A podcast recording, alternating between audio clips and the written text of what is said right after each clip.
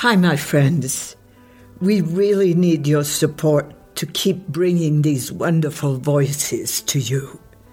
If you find joy and solace in the podcast that we create, please consider clicking the button on the right side of the site. You know, that little button that says donate. Thank you for your kindness.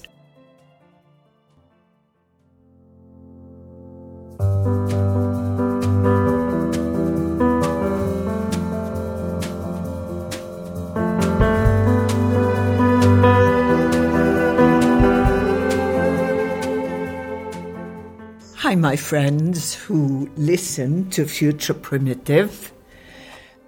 Today, I'm holding in my hands a wonderful book called Consciousness Medicine Indigenous Wisdom, Entheogens, and Expanded States of Consciousness for Healing and Growth.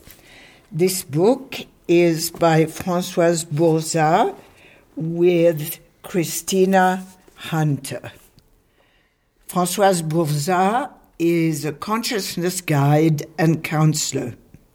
She has a master's degree in somatic psychology from New College of California and is a certified Hakomi practitioner.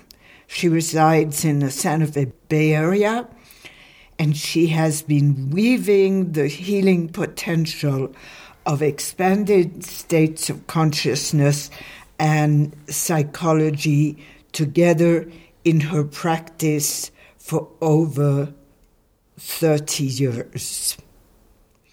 Drawing from years of close apprenticeship with her Mazatec teacher, as well as training in other indigenous traditions, Françoise have, has developed a comprehensive approach that bridges Western and indigenous modalities for healing and growth. She trains therapists and facilitators and teaches at the California Institute of Integral Studies. And she also lectures internationally. Hello, Françoise. Hello, Joanna. Welcome. Thank you for having me. Good. So tell me a bit about this book. How did how did that come about? Well, this book came up about because I was um, asked to teach a course at the California Institute of Integral Study called Expand- Expanded State of Consciousness and Psychotherapy. The students in the institutes are trained to become psychologists, um, either through the East West Psychology Program or the counseling program or the somatic program. And one of the professors there, the program director at the East West Psychology Program, decided that what I had to say was valuable in the context of the Institute and that I should design a course. So I did my course, and one of my students, um, Christina Hunter, who was also uh, studying with me independently, decided that we should record the lectures and transcribe them. And just for collecting them, sort of a document, documenting them. And then she decided that it would be uh, good to write a book. And I thought that was a good idea. I had been thinking of writing a book for quite maybe 10 years or so, but I didn't quite know how to organize the, the the topics. And in fact, the the way the book came out through the lectures was very um, a, a good organization, which of course we expanded on later. So, how long did this take you?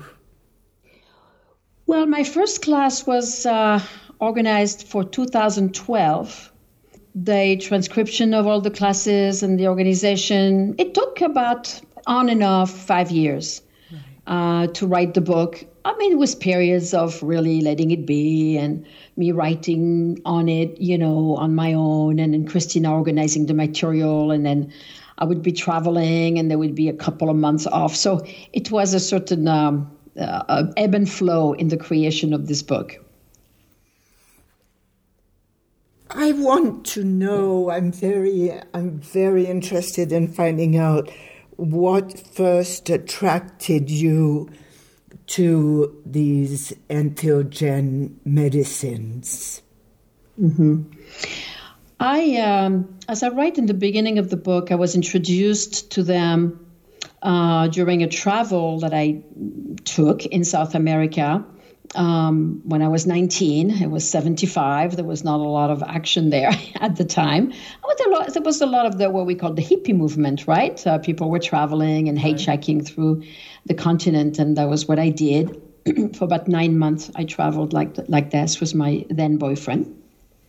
And I was able to have the opportunity to experience uh, Huachuma, which is the mescaline containing cactus, also called San Pedro. And it was in the mountain of Bolivia, a very indigenous um, environment, uh, local uh, landscape of that plant.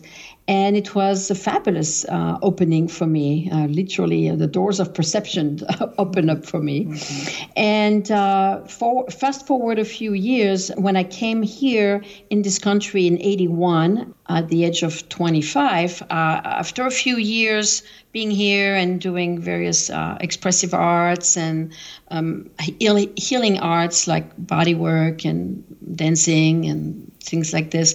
I um, I met some people who were involved in what we call medicine work. They were therapists and they were um, interested in the effect and uh, potency of substances in collaboration with regular psychotherapy.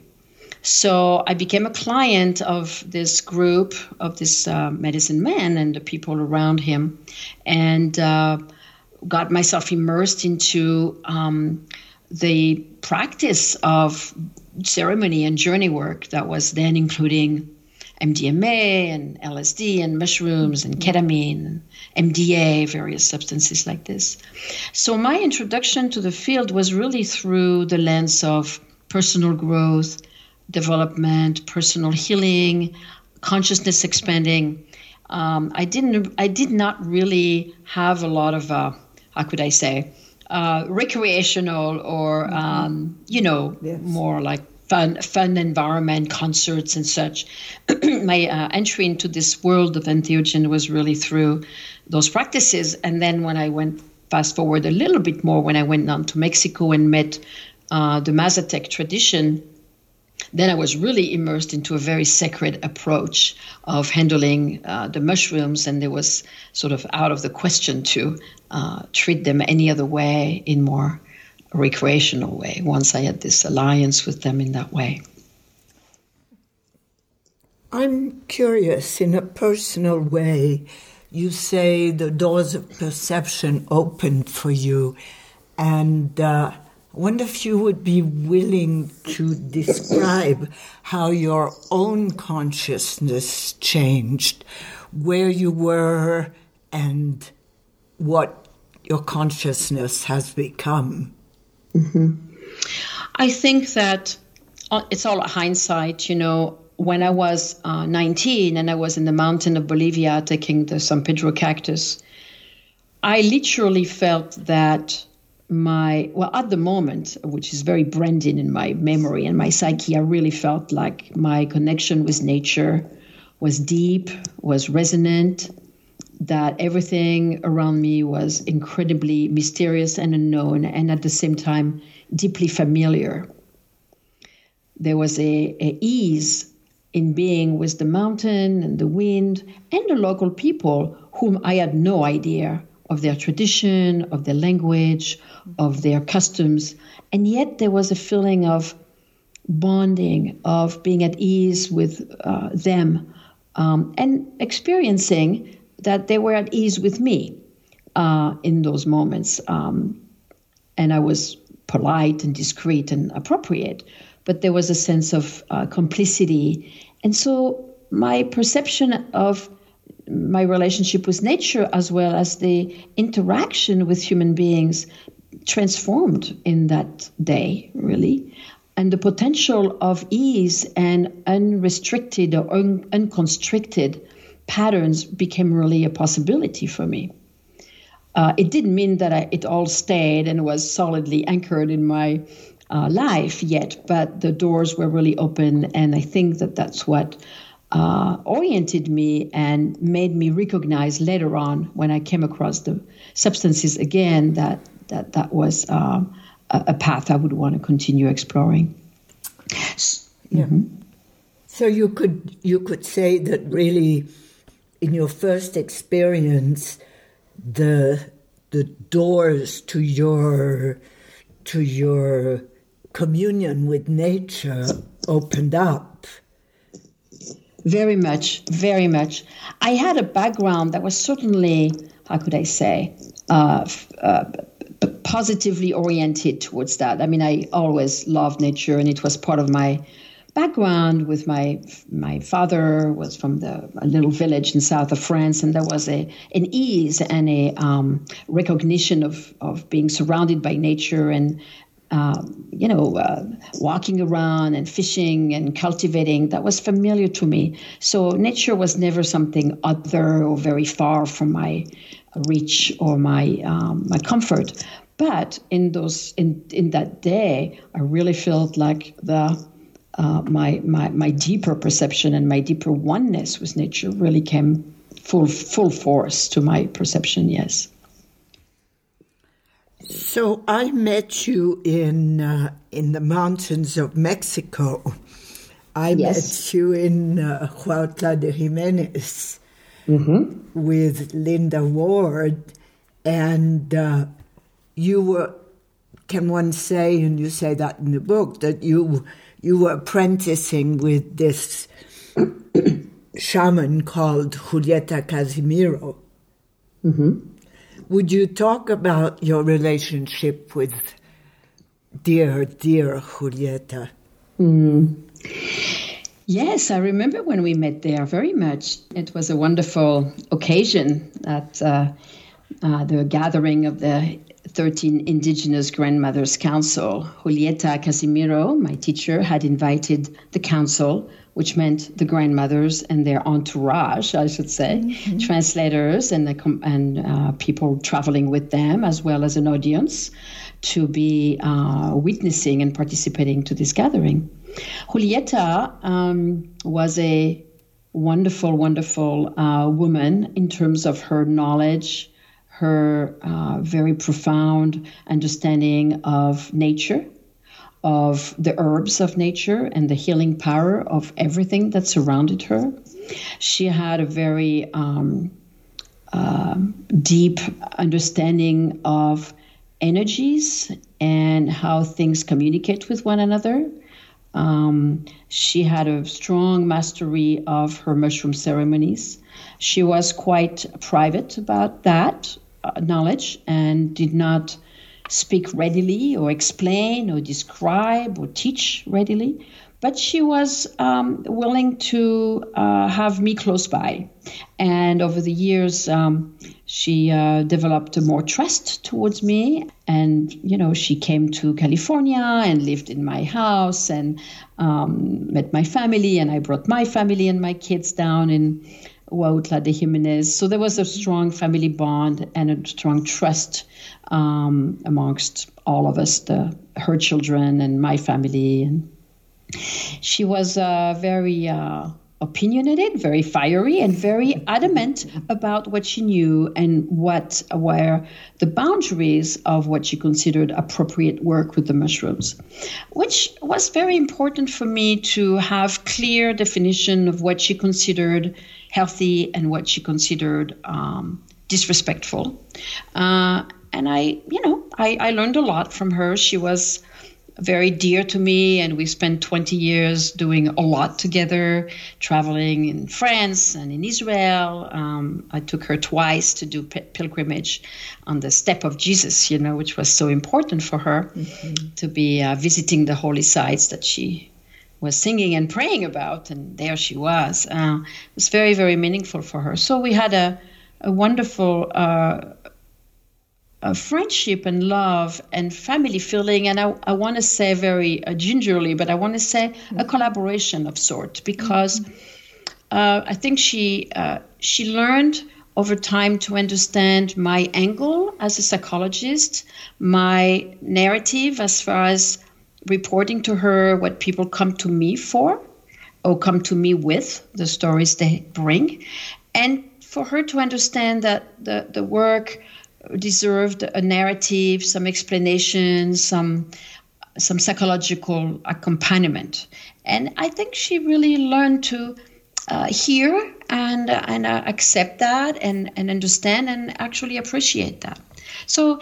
And I, of course, I learned a tremendous amount from her. I mean, I can't even start listing all the things I learned, but um, but it was nice to feel her willingness to, with trust and mutual respect, to open up to mm-hmm. other ways that were very foreign and very other to her. What would you say was the most exquisite, and I don't want to call it thing, the most exquisite feeling that you learned about her ancient relationship with the Santo Niños?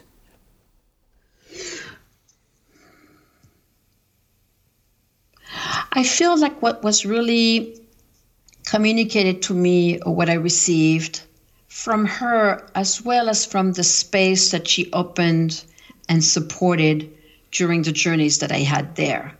So it's part of her direct um, teaching in words, part of me sitting by her side, guiding ceremonies together, and part of it is my own inner journey under her guidance as my uh, as my guide, as my as the healer.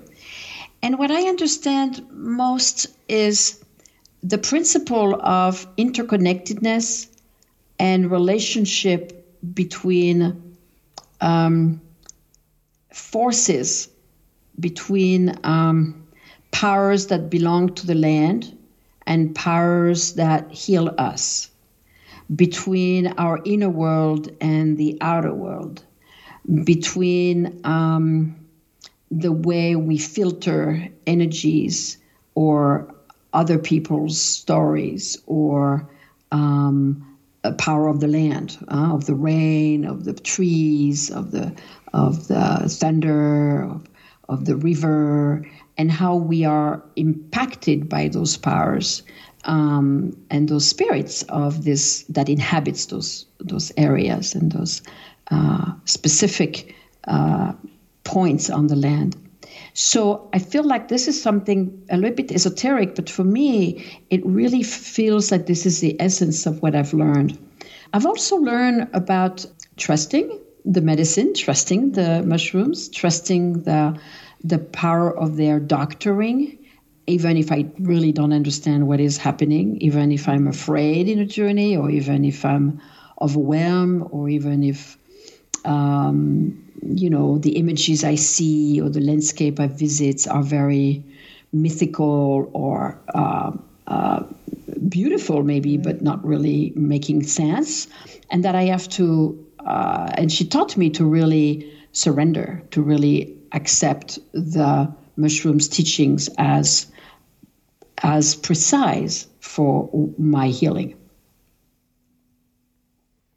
That's very interesting because you would be one of the people who could describe the most, to me anyway, the most deeply what is the relationship that happens between these these these little mushrooms that grow wild on the on the land and people's healing and psychology and that and that that these these little mushrooms seem to adapt to a great number of people's needs. What is that about?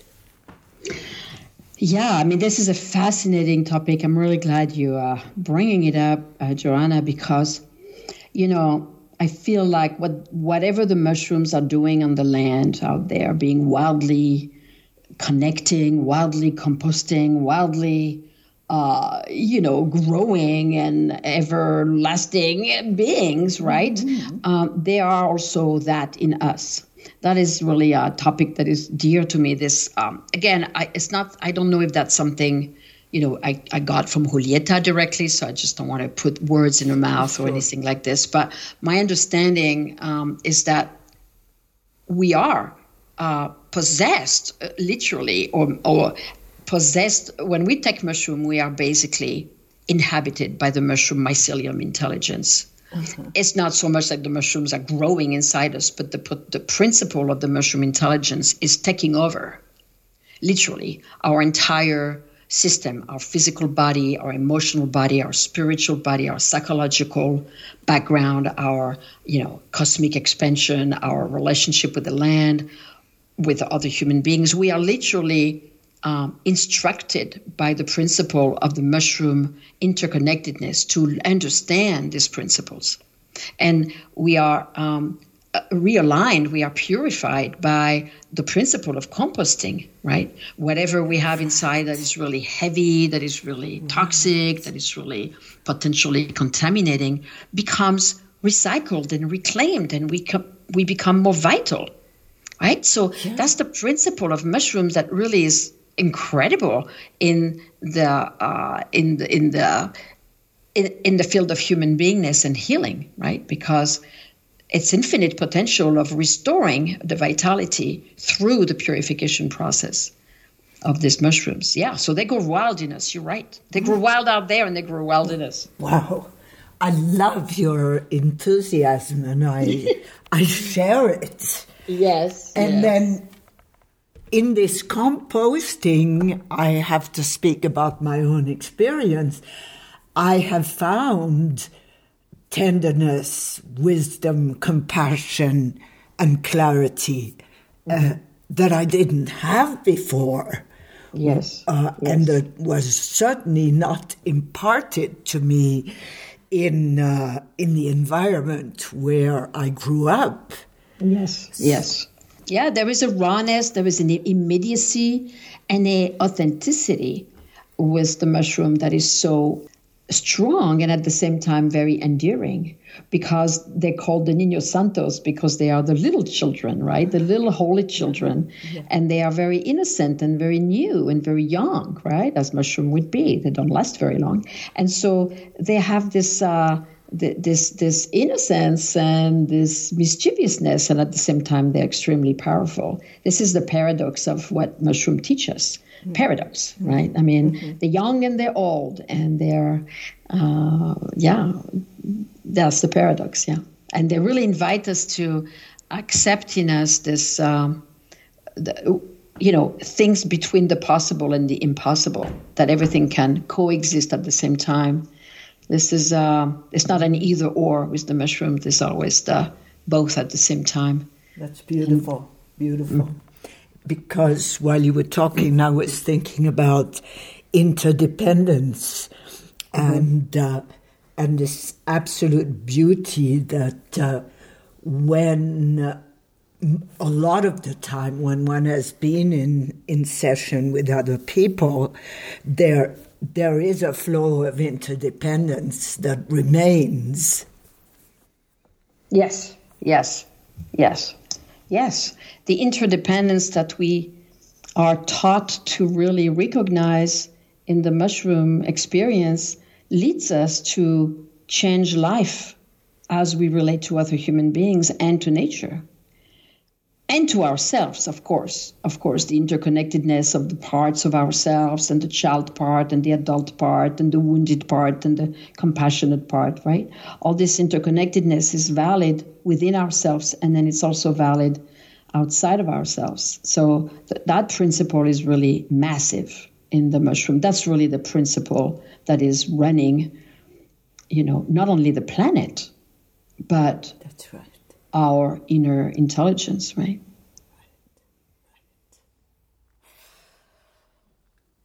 I'm um, I'm wondering, since we are both uh, speaking enthusiastically about uh, this medicine, if you would speak about, well, I have to say that uh, you're a very um, you're a very respected and um, and and at this point revered guide in the world of entheogens. And uh, so, what would you say? Who would you say would be a good candidate for transformation through entheogens, and who would not? Mm-hmm. Yes, I mean, I appreciate you putting that warning. I'm very enthusiastic about the mushroom, of course. This is a very uh, enthusiastic subject for me. And, and um, I am also a very cautious person. I am not moving fast and I am not, uh, you know, uh, reckless in any way at all. So I feel that people can benefit from an experience with mushroom as long as they have a personal curiosity towards themselves, towards what is happening inside them, that they have the capacity to reflect, introspect, and stay curious and honest and authentic in their sincere willingness to grow and heal. So that's the first thing. Uh, the other thing is to have a, a strong and um, healthy relationship with the guide who would be there, who would have a sense of navigation, a sense of understanding, a sense of mastery in the field of guiding in this practice of mushrooms.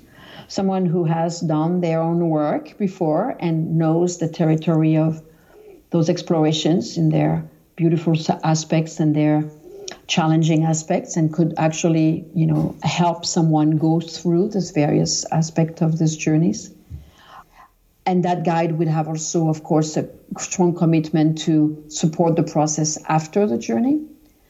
I feel like people who have had a lot of trauma, mm-hmm. uh, developmental trauma, or uh, you know, trauma um, like an accident or yeah. a, a, war situation or rape or surgery, uh, something like this, right? Or death in the family, something uh, accidental and sudden um, people with trauma like that need to be really uh, cautious because what happens in a trauma, I mean, I'm not going to give a lecture on this, but what happens in a trauma is that the body gets flood, flooded with adrenaline and flooded with a sense of overwhelm and fear and fright. Huh? And uh, it can freeze and it can contract. And essentially, when we take mushrooms, we have a bit of a similar situation where the, the, the mushroom sort of a the, the scene you know, uh, takes effect, and there is a sense of being overwhelmed, overtaken, as I was mentioning earlier. So the mushroom kind of takes over the brain chemistry, essentially, and the person can feel overwhelmed, can feel panicked with this, and it can recapitulate a, a sense of earlier trauma. So it's not ideal for people who have not done any exploration of their earlier life or of a trauma that may have happened even recently. So um, it's a good idea to do other things first, to do regular therapy, different processes for addressing trauma like somatic experiencing or EMDR or mm-hmm. brain spotting or uh, you know many different aspects of uh, psychotherapy that can help someone sort out and, and ease the aspect of uh, intense trauma. Now the other thing is uh, that being said, an experience with mushroom can be beneficial if the guide knows how to uh, measure the dosage. I was recently talking with Julieta's daughter, who was here to visit for a week on vacation, and she was telling me she saw this man in Huautla that showed up. He was cutting. The doctor said he was schizophrenic. He was taking medication. I mean, the case that nobody here would consider even, you know, potentially a good candidate for such experience. And she gave him mushrooms, right? In the middle of this incredible diagnosis. And I said, and I said, how did it go? And she said, fine. I mean, fine. And he came back and he got better and he understood his sickness and now he's not medicated. And I mean, I'm not saying this is a treatment form, but right. it was interesting to see how in Mexico, they don't have any intake. They don't have any medical intake for people. They just take people who show up. And they have a faith that the mushroom does what the mushroom will do with them. So it's interesting that we have words of cautious, caution and we say, well, not in this case and not in that case and not with that med and not with that condition. And there, somehow, they manage whoever shows up and there's no problem. So it's a very interesting conversation to have around yeah. what do we who do we consider appropriate for it and who do they consider appropriate for it. Right, right. And and I have to say that um, I'm uh, 74 years old and uh, no, never in this country, but uh, I and I am 36 years sober from alcohol and bad drugs. Mm-hmm. But I do ceremony with mm-hmm. various uh, entheogens. And uh, I have to say that I do not see a bad side to it. Mm-hmm. So, mm-hmm. I mean, yeah. it, it has increased my sobriety, is what I'm trying to say. Yes, yes. Well, in Huautla de Jimenez, there is an AA program. And the AA program includes ceremonies. Or rather, they do, they do the AA program, uh-huh. the Mazatecs, knowing yeah. that is doing ceremonies also. Wow. Yeah. It's not it's not either or, right? It's not like, well, we're doing AA, so we're never going to touch the mushroom again. Because it's part of their tradition. They don't see it as a drug. They see it as a ceremony.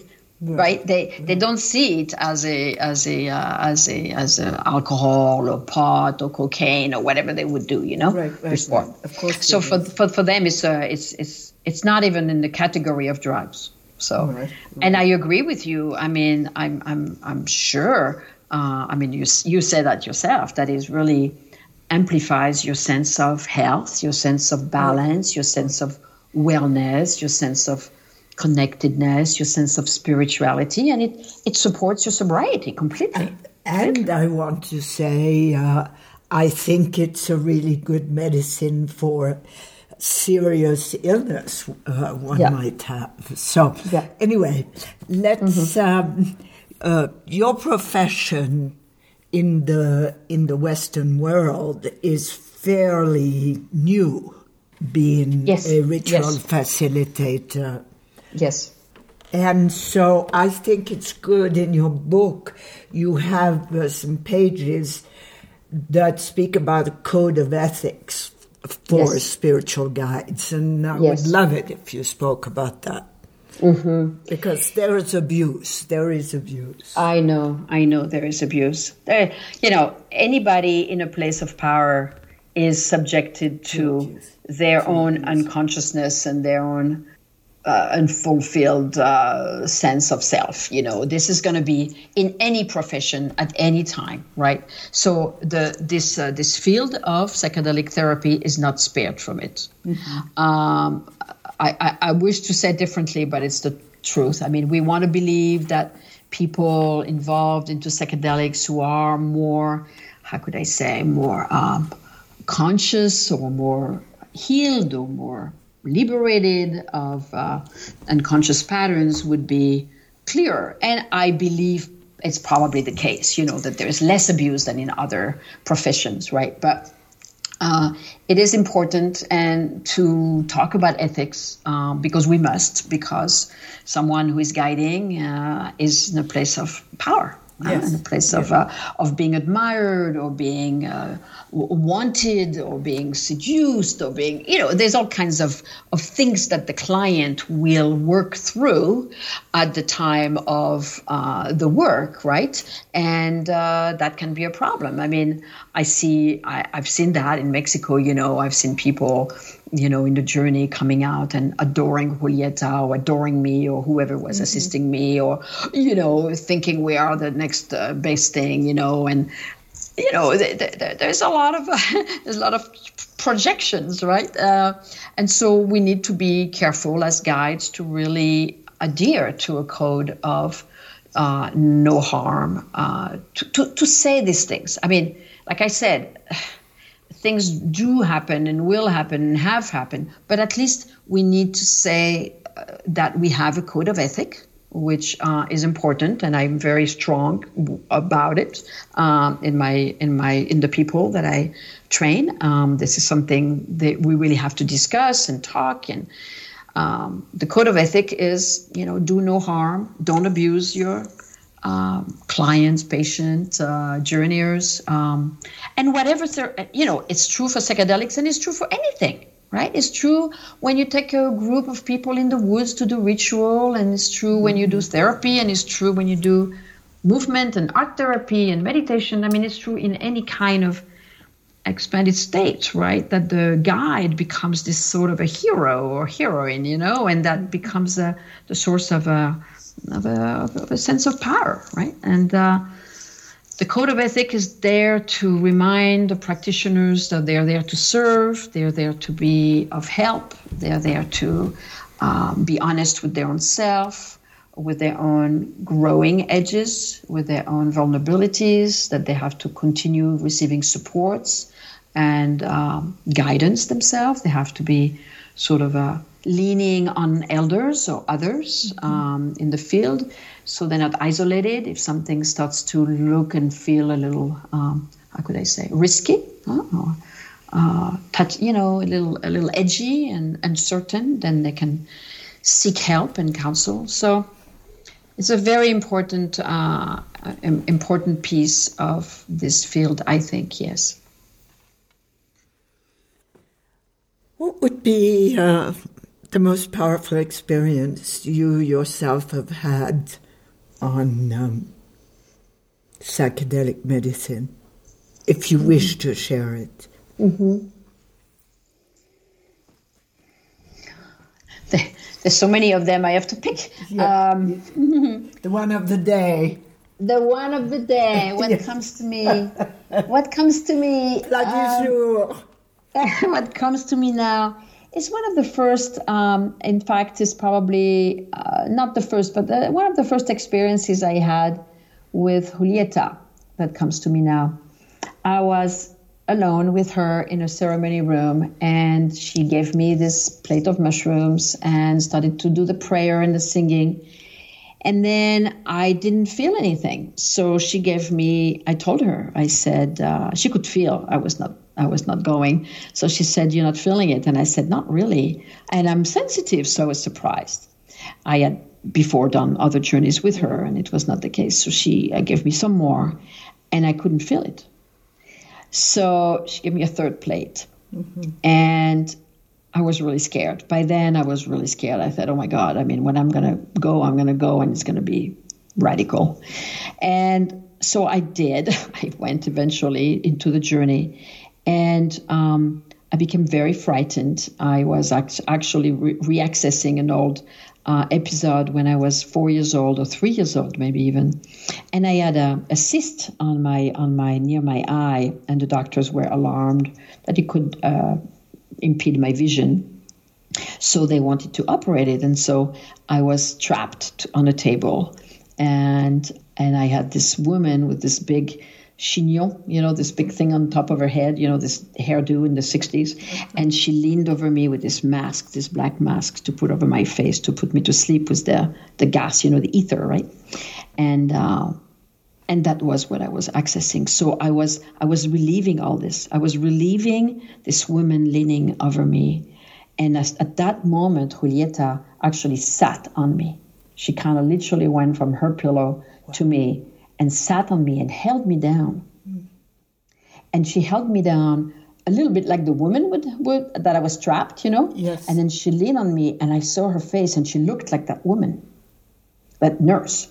And and I went sort of blank and then I started to shake and I started to cry and I started to go through in a way my fear of death which is what I thought was happening to me. I was being killed, right? Uh, even though I had no word for it because I was so young, but my survival instinct was totally mobilized, and I felt I was being sacrificed, basically. And uh, and she leaned on me and she told me, "I'm here. Don't be afraid. I'm here. Don't be afraid." And she must have said that 35 times or something. And she sang and she told me that, and she sang and she told me that until I relaxed and I cried and I was liberated from that. And I would never have accessed that if she had not been so radically holding that space and I had not felt so safe in the mastery of her skill. It was very, uh, yeah, it was, you know, I knew I had had this surgery. I knew it probably was or had been something meaningful for me, um, uh, you know, in, in theory, in a mental state, but I had never been able to access it. And I'm not sure why I needed to access it, but it was almost like it was a rite of passage in surrendering so deeply into my younger fear that I would uh, test my trust in her, not test, but like whatever, surrender to that trust and experience her um, her mastery it was really uh, beautiful. I, actually, it was very beautiful because it uh, transformed my entire um, capacity to surrender, to accept difficult places in my journeys, and and be able to say that to people too. You know, to talk about that from a place of having gone through it myself. It, this is a very important story because, uh, for me when I've been thrown off and frightened and lost in a in a journey, it has been because my shame has come up, mm-hmm. and this shame that uh, I don't deserve to be a human being, mm-hmm. and so on, which is put into us uh, frequently when we're a child. Mm-hmm. So, do you see that happen, and and how do you embrace people when you see that coming up? That mm-hmm. shame of being a human being. Mm-hmm. Yes, I feel like a lot of us have a layer of shame or guilt, depending on if you're Catholic or Jewish. you know, Shame is the Catholic and, and, and guilt is Jewish, you know? Yeah, yeah, totally. So it, yeah, it depends on your background. But What's Muslim? What's Muslim? I don't know. Okay, go. I, I wonder. I think it's uh, probably. Um, I wonder. I wonder. I have a lot of Muslim friends, but I wonder what they. I should. I should ask them actually. That yeah, would be good. Yeah. Because I say that because it's kind of a joke in my family. My husband is Jewish, so we we, we joke about that. Yeah, you know, yeah, yeah okay what's the the catholic of the shame and the jews of the guilt you know it's sort of, and so i think that i think that there is a lot of that weight uh, culturally uh, li- i mean literally culturally right i mean people raised in christian values have a lot of shame because of the sin because we're not supposed to be you know as human we are flawed to start with and we and, and sexuality is a really shameful thing. Um, god forbid we would have desire or sexuality or anything dirty. And so we have we're constantly covered in shame. And i feel like in the mushroom journeys what's what happens is that the organic natural animal aspect of ourself comes up to the surface and comes up to reclaim its own place, its own uh, rightful uh, space. And so we shed this layer of shame, or we go through the uh, source of it, right? We go through understanding the fact that we have shame because our parents had shame and they passed that on by the air we breathed, you know, or the mm-hmm. words they said or the environment around us. So we recognize through tracing back the original formation of this shame in our parents' um, environment and their own story right and and then there is our parents story that we can also revisit and explore and understand why we got the way we got because they had it too um, so there is that transgenerational exploration that happens in mushroom journey and through this recognition and hopefully you know the feelings we have about it anger sadness compassion we can uh, return to who we really are and the original blueprint of our nature, right? Which is being uh, alive, being vital, being joyous, being creative, being uh, manifesting our potential, being uh, interconnected, as we said, being uh, loving. All these qualities are, and being uh, and being fierce when we need to be fierce, and being you know boundaried or angry when we need to, but being more natural and not covered with this layer of shame. So I think the mushroom is really a great healer for that. Okay, Professor Bourzat, would you? I'm going to ask you a very technical question now. All right. Would you be able to describe for us, for those who who are want to heal, the difference between the various psychedelic possibilities, uh, mm-hmm. uh, MDMA, ayahuasca, which a lot of people are experiencing, mushrooms, and I think I could name three more if you wish. yes, yeah. a long list opening, yeah. right? three or four more.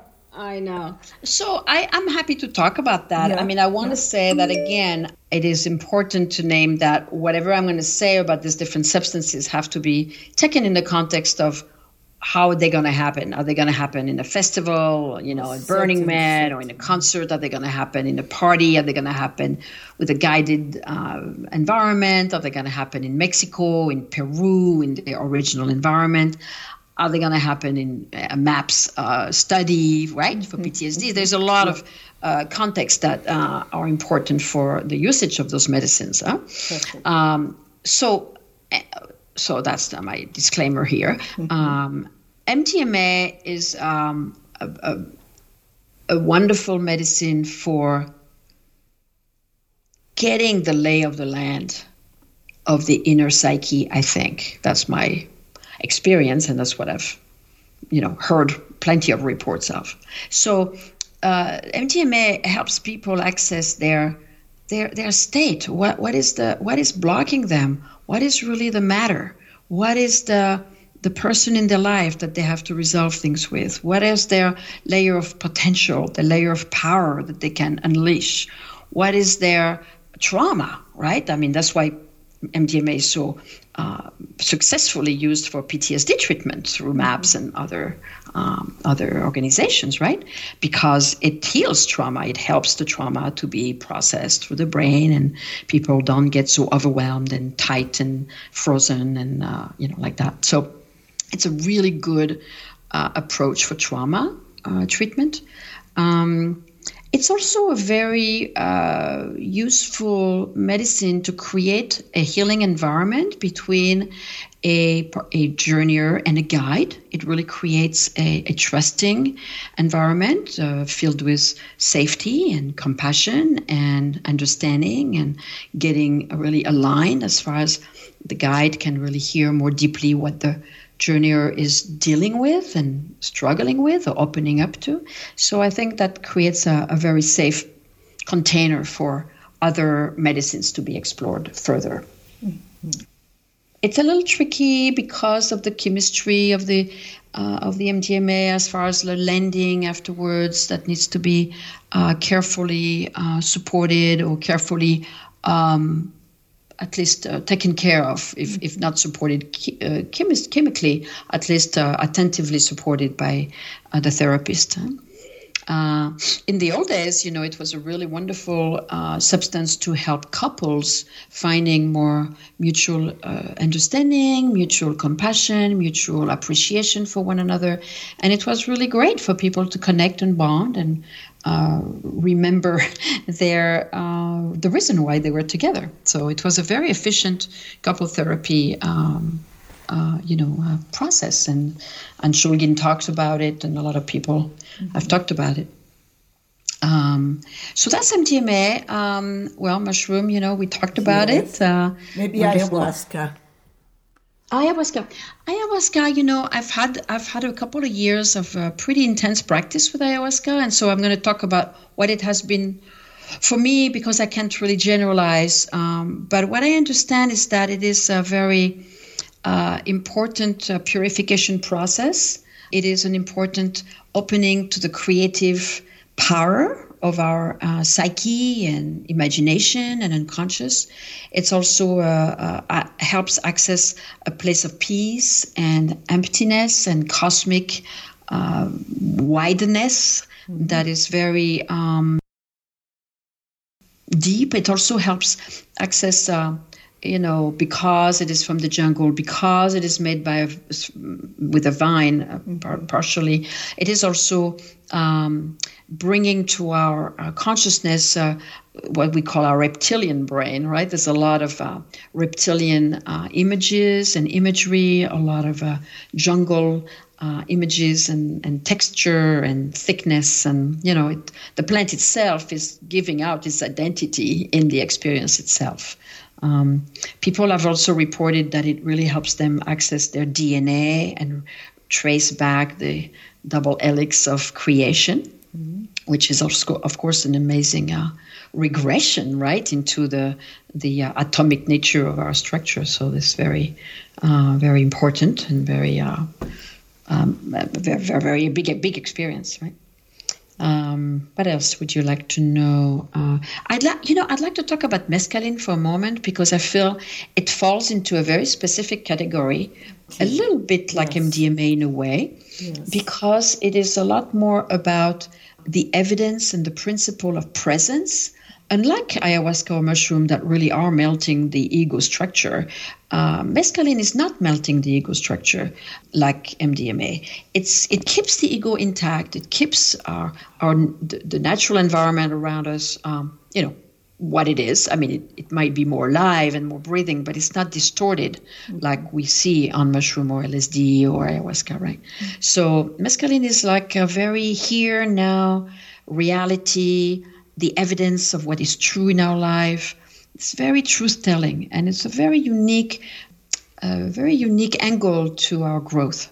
And uh, I, I, do do uh, mescaline here and there, and I, I really like the the state that it creates in me and the solidity. It solidifies mm-hmm. my beliefs in a, in a way that nothing else can because it keeps me here and now while I'm um, tracing back my my belief system and what is important to me. And that would be your first love. And uh, that's my first love. San Pedro. Yes, it is my first love. So it's a very yeah, it has a special place in my heart. And when I do it again, like I said, maybe once or twice a year, I do that. I feel this um, a reminiscence of how I started. Of course, it's always extremely uh, uh, souvenir like, right? Yeah. To remember that that entry point, and uh, and um, and and I and I keep I keep visiting uh, new places every time, of course, on mescaline too, and it's a very important uh, reference point for me. I guess it's a kind of a landmark, you know, benchmark along the way of mm-hmm. my of my growth and exploration that remains a steady uh, benchmark. Yeah, beautiful. And then there are other things yeah. like like uh, ketamine, for example. You know, when I was working with Pablo and Salvador Roquet way back when, and since then, uh, was uh, I, I work with some physicians helping me because it's a little complicated, and uh, mm-hmm. you know, I want a doctor present or nurse or someone who is allowed to. Uh, facilitate this process. But ketamine is a really important piece, of course, medically, as we know, for depression.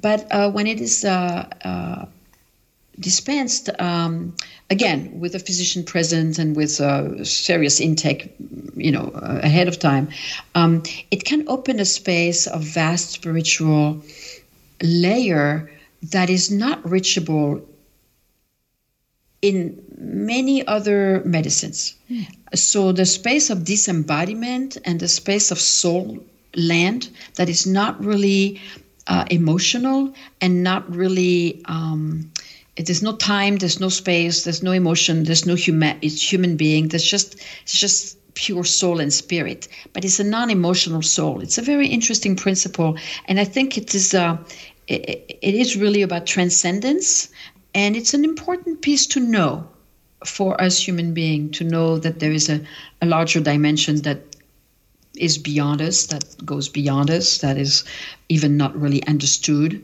and that it remains a mystery but that we can access it through this medicine. I think it's a really valuable uh, experience. Thank you. Mm-hmm. I I'd like to bring this beautiful conversation around uh, by speaking, hearing you speak about the other end of the spectrum, which would be merging with the elements, and you uh, you put it very beautifully, our responsibility for nature. Mm-hmm. Mm-hmm. I mean, I've thought a lot about our responsibility to nature, but right. yeah. Yes, you know, this entire, you know, practice, I would say, or exploration with uh, mushrooms or substances is only good if we do something with it. It's not an hedonistic, only an hedonistic uh, process. Sure, we want to we want to heal, and sure we are we have our wounds and we have our inherited uh, uh, stories from our culture and family. So we we do and deserve to be liberated and free. And then what, right? And then what? So we are better now. We are not so contracted. We have you know, um, a love with people, and we have compassion in our heart, and uh, it needs to be acted on. It needs to be a state that is expressed. My teacher, uh, my teacher Pablo used to say, you know, this is all about expressing your potential. And once you connect with your potential, you have to express it. It's not just enough to have a potential. You have to express it, and you express it with your work, with your love, with the creation that you do, and with how you take care of things around you. It's about giving, it's about service, it's about helping, it's about generosity and solidarity. And so uh, I feel like this is almost a responsibility to uh, carry this work outward and not let it sit inside us, because ultimately, if we do that, it festers this work like this of of of gaining expansion or gaining light or gaining love or gaining meaning accessing that and yeah. sort of a, uh, you know storing it inside is not is is going to help us it's going to get us sick unless or unhappy or um, uh, you know contracted if we don't express it out so that's a really big invitation i feel a big responsibility. Uh, as we connect with nature, we have to then take care of nature. And if we connect with the human family, well, we have to uh, stay engaged with the human family and be generous with the human family. So it's not just something that heals us inside individually, but is actually brought out in the tribe and in the environment. Um, you know, when we went, um, I don't know if we, if you were there. We went after the Grandmothers Council at uh, in Huautla, we went to India. We went to Dharamsala. I wasn't at that one, no. Okay. Yeah, Cynthia was there. That's why I was. Yes, I didn't remember if you were there, but we were there, and the whole point, right, of uh, of uh, Cynthia's movie, uh, Cynthia Jurs, she made yeah. a beautiful movie on compassion in action, and that was the Dalai Lama message to us as we had this audience with him. He said, you know, it's one thing to to have compassion in your heart, but the point of having compassion in your heart is to act it is to do something with it. It's compassion. Compassion with nothing else doesn't do anything. Yeah, okay, so you feel better, you feel compassionate, okay, you feel more free inside. But unless you put it in action, it actually is nothing. And so that was very important for me to hear those words. I felt really like, wow, that's a, that's a, I mean, I heard it before, but coming from him, I don't know. There was there was a whole environment that felt very like a transmission, like a satsang. You know, like he was really uh, giving us marching orders um, directly around what it's like to be grandmothers or women or of wisdom or what it's like to to act on these things that we do know. And he, uh, yeah, told us, you know, compassion has to be acted.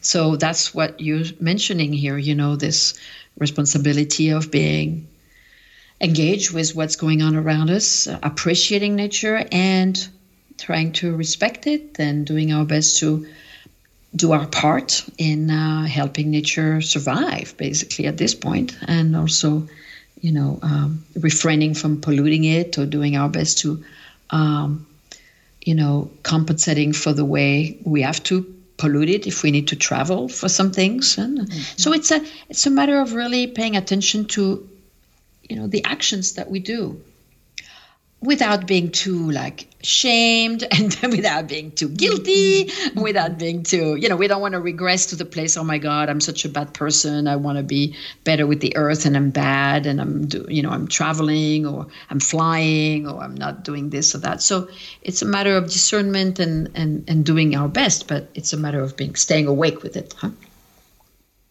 i think those are beautiful two words for us to um, to finish for a while staying yeah. awake, staying awake, staying awake. That's right. I mean, the platitudes are really all there is, right? Right. I mean, it's all like it's all about love, staying awake. You know, I mean, right? It's all. It's funny, you know, how it all boils down to a few words at the end. So yeah, yeah. Well, this was great. Thank you very, very much, Françoise. Oh, it was such a pleasure. I mean, you. Uh, evoked in me some uh, interesting places that I had not uh, spoken of before. So thank you so much for your very uh, astute intelligence in the field. Uh, wonderful, wonderful. Thank you. Thank you.